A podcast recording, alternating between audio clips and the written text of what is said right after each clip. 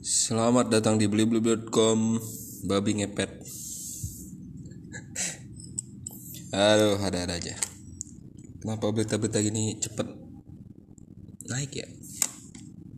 Tapi emang seru sih Menggerogoti emosi manusia. Me, Apa ya? Menumbuhkan rasa iri Gampang banget kayaknya. Memicu memicu rasa iri membuat orang merasa pinter dengan berita-berita yang agak-agak aneh ya.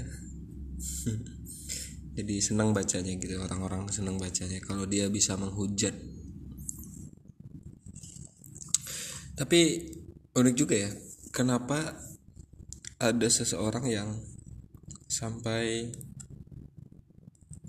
membuat skenario yang luar biasa tentang babi ngepet. Padahal udah usang banget deh. Maksudnya babi ngepet babi gimana ngepetnya? Apakah imajinasi babi ngepet itu adalah beneran seekor babi yang ngepet? Atau sebuah uh, metafor jadi ada orang yang bersifat kayak babi rakusnya jadi dia ngepetin bukan ngepet ya jadi karena punya kuasa uang dia menjadi uh, uang gitu kayak jadi banker gitu apa itu bahasanya Kayaknya lebih mungkin yang kedua sih. Karena gimana sih? Babi ngepet itu gimana? Gak, gak punya tangan, bro. Gak punya kantong pula.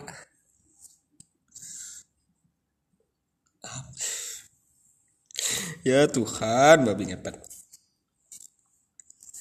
Tapi emang uh, dalam psikologi sosial gitu untuk meredam rasa iri itu kita kayaknya kita perlu sosok-sosok seperti ini gitu kayak semisal nggak tahan lihat orang kaya banget gitu kan kita perlu sebuah hal untuk menjatuhkan orang itu gitu tanpa harus bersinggungan langsung. Misal bilang dia punya babi ngepet. Atau misal ketika ada cowok jelek jadian sama cewek cantik kita bilang pakai pelet. Atau semisal tetangga kita sehat-sehat aja terus kita sakit kita bilang mereka mencarikan kita dukun biar sakit-sakitan. Ya kita perlu sembuh dengan cara-cara itu. Tapi efek sembuhnya temporer dan apa ya kayak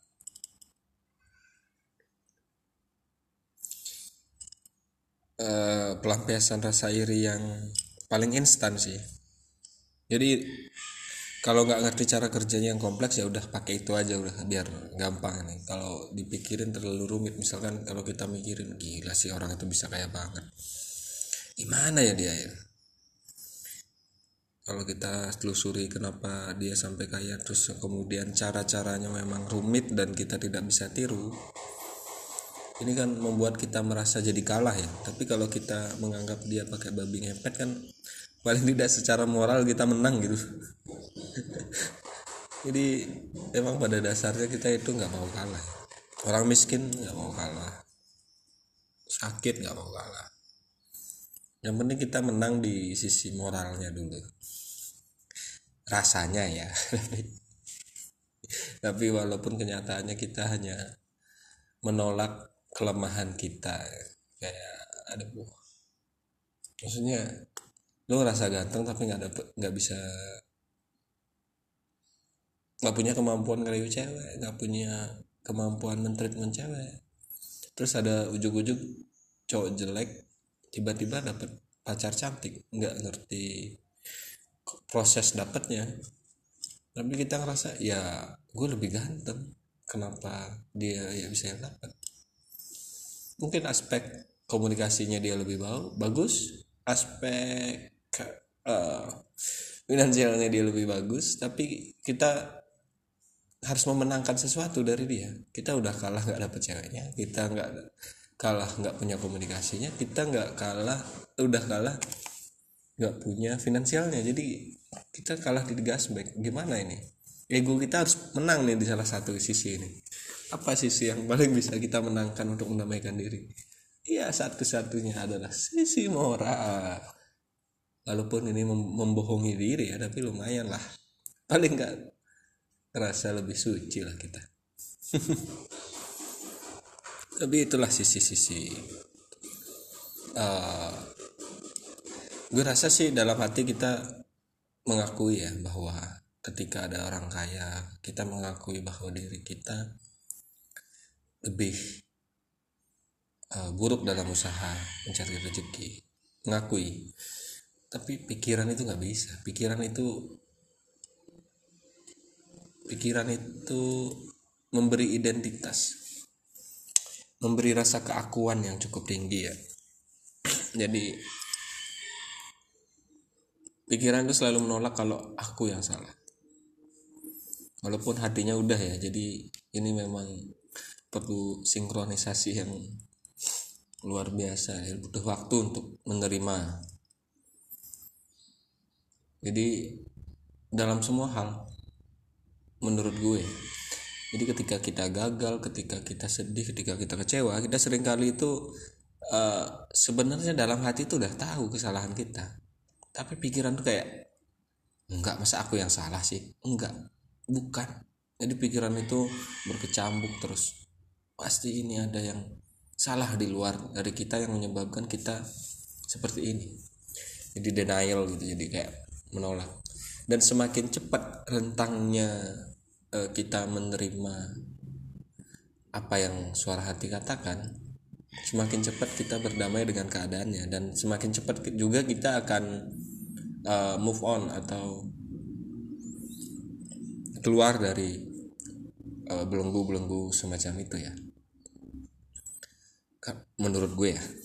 Karena uh, pengaruh pengaruh impresi impresi luar terhadap panca indera itu lumayan mengganggu ya semacam lumayan mengganggu kemurnian kita ya. Karena kita mendapatkan data informasi itu tiap waktu dari panca indera dan kita tidak mungkin merespon itu murni sebagai dari kita. Maksudnya kita nggak akan selalu bisa menolak semacam apa ya link sosmed ya. Walaupun sebenarnya aspeknya adalah mereka orang lain belum tentu peduli sama kita. Orang lain tuh sibuk sama dirinya sendiri sebenarnya. Tapi kita merasa selalu berada dalam kungkungan uh, kungkungan perlombaan gitu. Jadi kalau kita ngeliat orang kaya terus dia mendapat apresiasi kita seakan nggak mau kalah nih waduh. Saya juga harus mendapat apresiasi itu di sosial. Padahal untuk untuk menemukan diri sendiri itu kita harus berhenti membandingkan diri kita dengan orang lain ya salah satu cara berdamainya ya. Kenapa kita membandingkan diri kita dengan orang lain? Ya dalam dalam uh, rasio-rasio tertentu gue rasa membandingkan diri dengan orang lain mampu menumbuhkan ya, tapi dalam rasio-rasio yang tak tentu seperti ya kita merasa iri kemudian timbul babi ngepet, timbul uh, pelet, timbul cetik dan lain-lain. Itu satu langkah menuju menghakimi orang lain sebenarnya sudah itu sudah menghakimi tapi kan baru sekedar isu-isu aja. Jadi belum ada konfrontasi. Uh, jadi ya itu. Konf akan ada waktunya dia akan mengkonfrontasi. Jadi ketika udah nggak kuat akhirnya konfrontasi. Dan yang kita ajak berkonfrontasi pasti selalu terkejut lah apa ini? Saya nggak ngapa-ngapain. Padahal dia nggak pernah peduli. Kayak misalkan orang yang itu babi ngepet gitu misalkan dia itu fokus sama diri mereka sendiri sebenarnya. Tapi orang lain tidak siap melihat dia dan merasa berada di panggung kompetisi. Sehingga akhirnya ujung-ujungnya ya udah nggak tahan nih si si yang menuduh babinya kan misalnya udah nggak tahan sama orang ini kenapa dia nggak ngerespon apa-apa lama-lama terus aku kenapa sakit sendiri ya udah aku samperin aja nih orang. Pasti akan ada timbul konfrontasinya. Bahkan dari isu saja sudah akan melebar ke konfrontasi yang bisa kemungkinan dilakukan oleh orang lain bukan bukan dari yang pemilik isu awal ya karena mungkin ada merasa wah iya ya bener ya gitu. Kayak kemudian berlanjut berlanjut berlanjut dan berlanjut. Nah sebenarnya gimana sih cara menumbuhkan uh, atau menemukan autentifikasi diri kita gitu di, di tengah ribuhnya panca indera kita menangkap hal-hal di luar kita gitu. Mungkin orang bisa bilang fokus terhadap diri sendiri. Tapi pikiran kita pikiran kita itu mempunyai sifat membedakan dan mengidentifikasi dirinya. Jadi ada ada aku dan kamu pikiran kita itu punya itu identifikasi itu. Jadi dia akan selalu uh, ketika akunya digugat itu dia selalu resisten jadi selalu merasa enggak enggak mungkin aku yang salah kayak gitu. Jadi perlawanannya selalu biasanya gue anggap kata hati ya atau enggak paling enggak sejujur jujur kejujur keju gue nggak tahu bahasanya ya. Ini pergolakannya di pikiran gue rasa. Tapi kejujuran itu selalu mengakui sifatnya. Tapi keakuan itu nggak nggak nggak susah susah banget. Kenapa lah orang perlu waktu untuk untuk uh, move on terhadap kegagalannya. Untuk move on terhadap patah hatinya.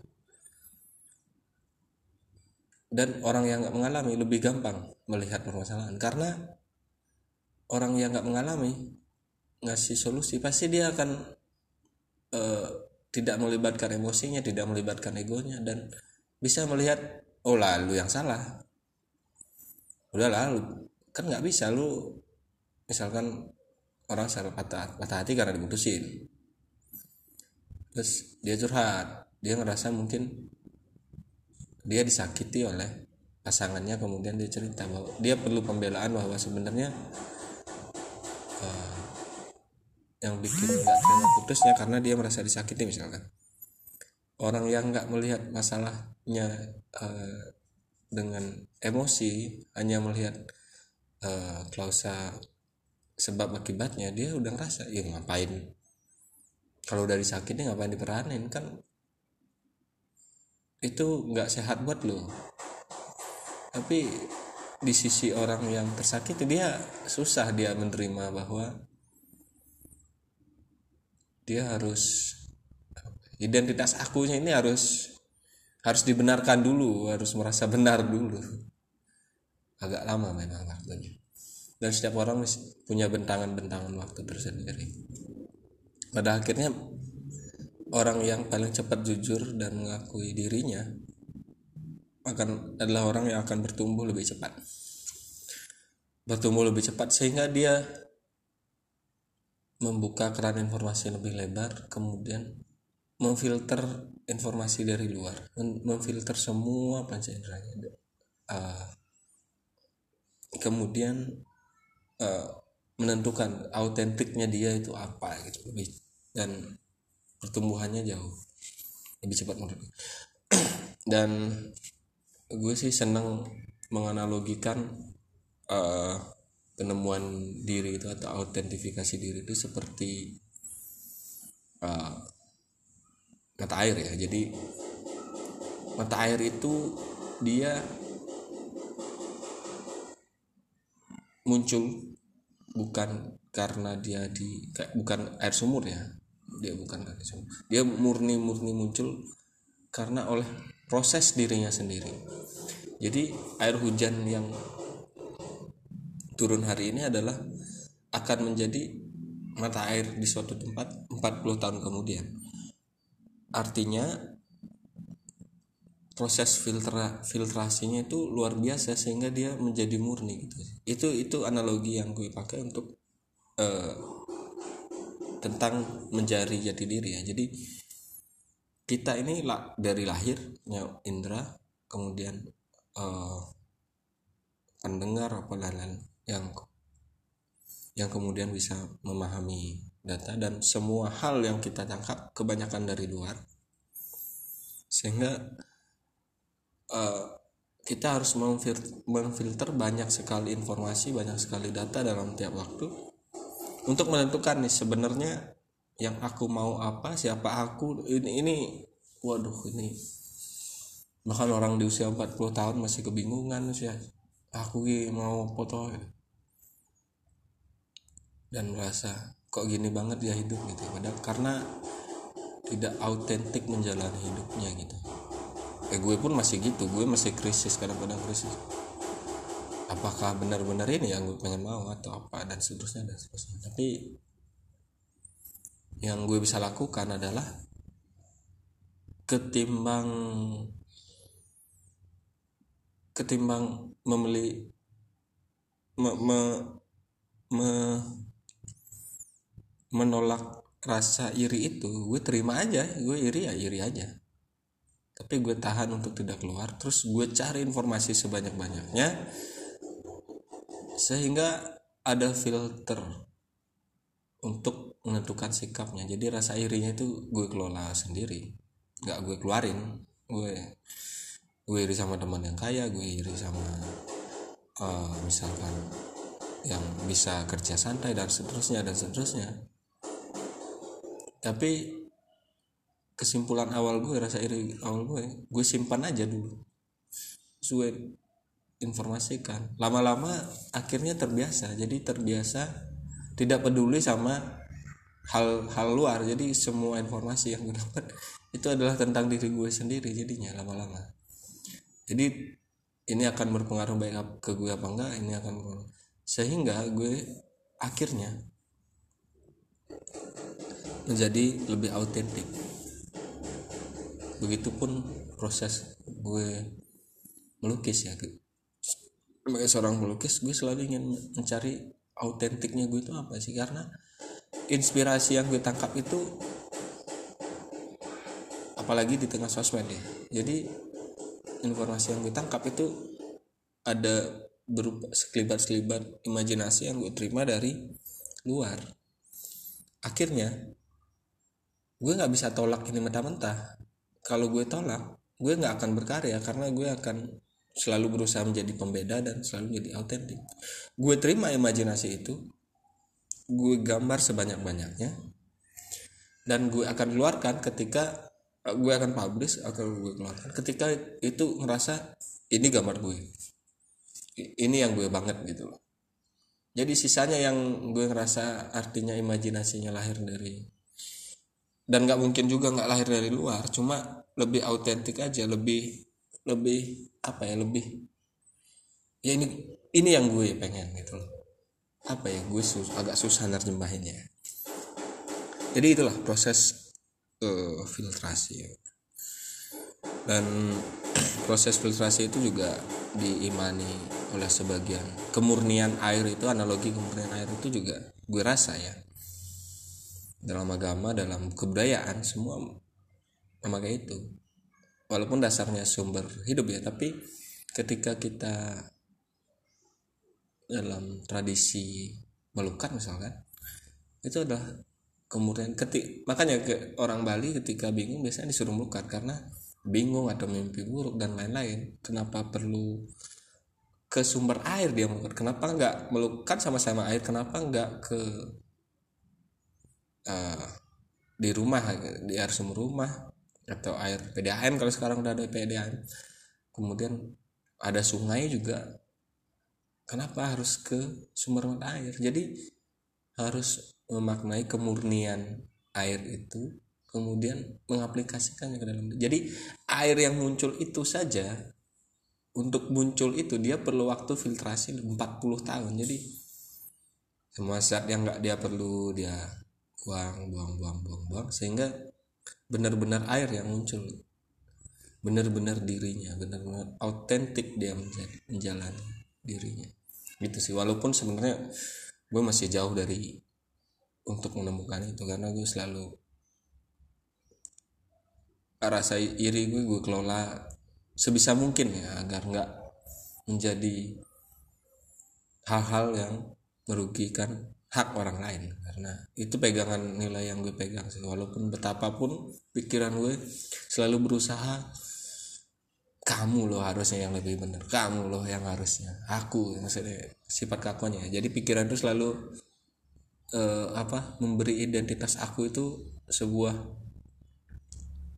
uh, hal yang tidak bisa salah dan jangan diusik gitu. Jadi sifatnya akal itu yang kayak gitu. Sifatnya pikiran nggak mau terusik keakuannya. Jadi diri kita ini nggak punya kendali penuh terhadap pikiran. Kita diperbudak oleh pikiran. Jadi, uh, jadi menurut gue jadi uh, apa ya? Jadilah autentik bro semakin autentik. Dengan sendirinya lo akan mendapatkan apa uh, apa ya orang autentik tuh biasanya dia akan mempunyai kalau dalam ilmu magnet dia magnet magnetnya itu dia akan menarik orang-orang sefrekuensinya gitu loh. Kayak dan itu memudahkan filtrasi lu sendiri untuk mengetahui uh, yang cocok sama lu itu siapa gitu. Jadi nggak usah uh, artinya nggak usah ngumpulin banyak teman. Kalau di sosmed kan gitu ya orang-orang tuh ngumpulin banyak teman biar kelihatan followersnya banyak ini. Nah kalau lu autentik lu lu akan hanya akan memfollow back orang-orang yang kira-kira frekuensi dan lu pun akan di follow oleh orang-orang yang merasa frekuensi sama lu bukan karena ada pertumbuhannya natural bukan karena lo viral sesuatu dan sesuatu ya. Jadi keautentikan orang itu akan membuat dirinya kalau dia udah terfilter ya dia akan menjadi magnet tersendiri bagi informasi yang akan datang pada dia. Jadi kebiasaan memfilter memfilter data yang ditangkap panca indera ini dengan sendirinya melahirkan kebiasaan-kebiasaan ataupun uh, feedback yang melahirkan kebaikan atau enggak paling mudahnya gini lah. Karena lu biasa memfilter. Akhirnya data-data yang tahu dirinya akan terfilter dan terbuang di pikiran lu dia gak nggak akan masuk dengan sendirinya gitu. Jadi eh, dia tahu ah gue bakalan dibuang di pikiran itu gue nggak akan masuk sana kayak gitu aja sih kayaknya uh, tentunya ini hanya opini ya bro. Uh, itu menurut gue. Jadilah autentik jadilah jujur pada diri sendiri. Uh, berusahalah berdamai dengan batas lu dengan limit kalian. Mengakui kelemahan dan mengolah rasa iri hati. Kayak apa ya? Kenapa gue jadi sok bijak gini ya? Jadi itulah gue nggak naif. Gue adalah orang yang suka iri. Tapi gue mengelola itu dengan cukup baik sehingga gue berusaha tidak mengganggu hak-hak orang lain karena rasa iri gue. Gue mengelolanya di pikiran tidak gue keluarkan sebagai uh, isu-isu yang bisa menjadikan atau bisa mengganggu hak orang lain. Oke sekian. Terima kasih